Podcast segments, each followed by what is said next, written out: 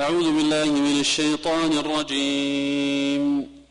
مثلهم كمثل الذي استوقد نارا فلما أضاءت ما حوله ذهب الله بنورهم وتركهم في ظلمات لا يبصرون. صم بكم عمي فهم لا يرجعون. أو كصيب من السماء فيه ظلمات ورعد وبرق يجعلون أصابعهم في آذانهم من الصواعق حذر الموت والله محيط بالكافرين. يكاد البرق يخطف أبصارهم كلما أضاء لهم مشوا فيه. وإذا أظلم عليهم قاموا ولو شاء الله لذهب بسمعهم وأبصارهم. إن الله على كل شيء قدير. نعم. يقول الله جل وعلا مثلهم. وهذا بيان لحال المنافقين. فإن صدر هذه السورة كما سبق فيه ذكر للمؤمنين المتقين ثم ذكر الله الكفار ظاهرا وباطنا ثم ذكر النوع الثالث وهم الكفار في باطنهم الذين أظهروا الإسلام في والإيمان في الظاهر وهم المنافقون وهم المنافقون الذين قال الله فيهم إن المنافقين في الدرك الأسفل من النار ويقصد بالمنافقين هنا النفاق الأكبر الذي هو كفر بإجماع أهل العلم. فلما ذكر الله صفتهم ومن الناس من يقول آمنا بالله وباليوم الآخر وما هم بمؤمنين بين انتفاء الإيمان عنهم مطلقا. ثم ذكر مثلهم بما لم يذكر هذا المثل في الكفار من قبلهم تنبيها على فساد أحوالهم وعلى تنوع أحوالهم. قال مثلهم كمثل الذي استوقد نارا أي كرجل استوقد نارا. فلما أوقد هذه النار أضاءت ما حوله. ثم ذهب نور هذه النار وسناها وانطفأت فصار متخبطا. فما يصيبهم من أثر مصاحبتهم المؤمنين هو عارض من ال... هذا النور. ولكنه لا يفيدهم لأنهم ينفكون عن هذا العارض إلى خاصة نفوسهم وخاصة أحوالهم التي هي الأصل فيهم التي هي الأصل فيهم فما يعرضون فيه مع المسلمين فإنه عارض. والغالب عليهم في أحوالهم كما هو الأصل في نفوسهم عدم ذلك. فهذا معنى هذا المثل الذي جعله الله مثلا لهم بقوله مثلهم أي المنافقين كمثل الذي استوقد نارا. والمثل هو ترتيب عقلي في الخطاب. والأمثال المضروبة في القرآن هي اقيسه عقلية.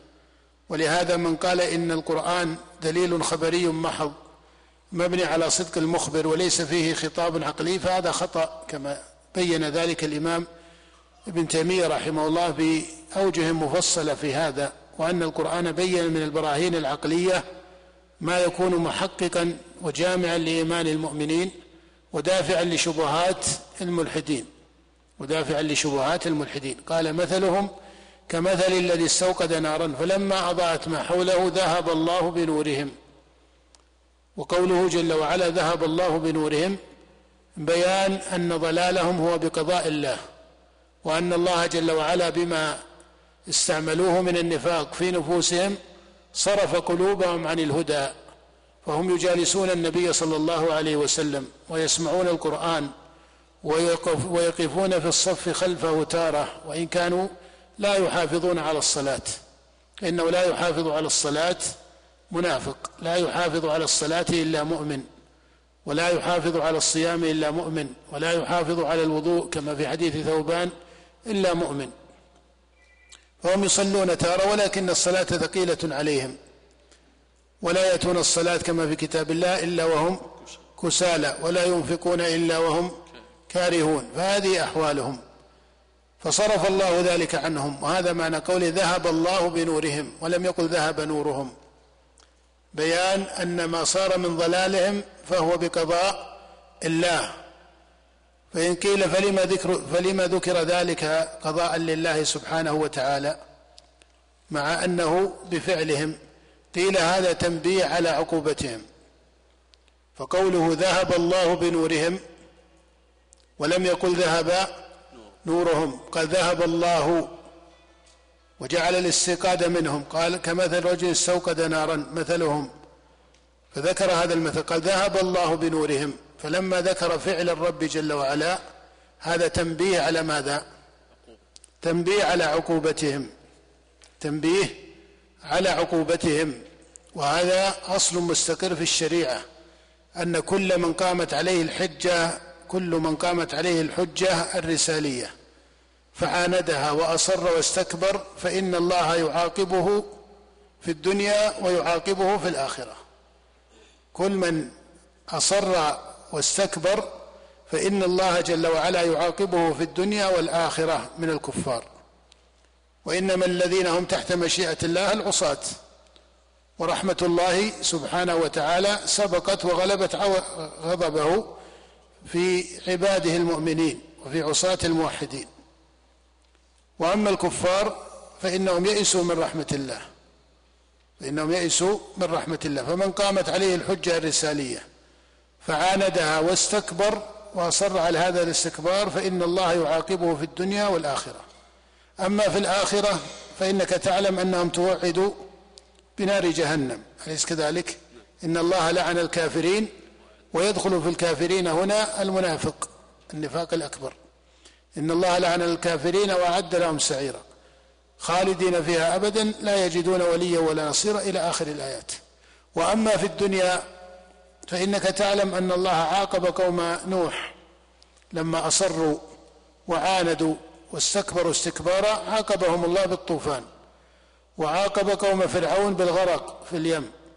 وعاقب قوم صالح بالصيحة. وعاقب قوم عاد بالريح الصرصر في الأيام النحسات. أليس كذلك؟ وأما المنافقون فبماذا عاقبهم؟ أو بعض أجناس الكفار الذين قد يقول قائل لم نرى عقوبة فإن عقوبة الله لا تختص العقوبة في اسم الشريعة لا تختص بحال من العذاب. العقوبة أوسع من إيش؟ العقوبة أوسع من العذاب. أولئك عذبوا لكن العقوبة أوسع. ومن أوجه العقوبة ما قضاه الله جل وعلا في المنافقين فإنه عاقبهم.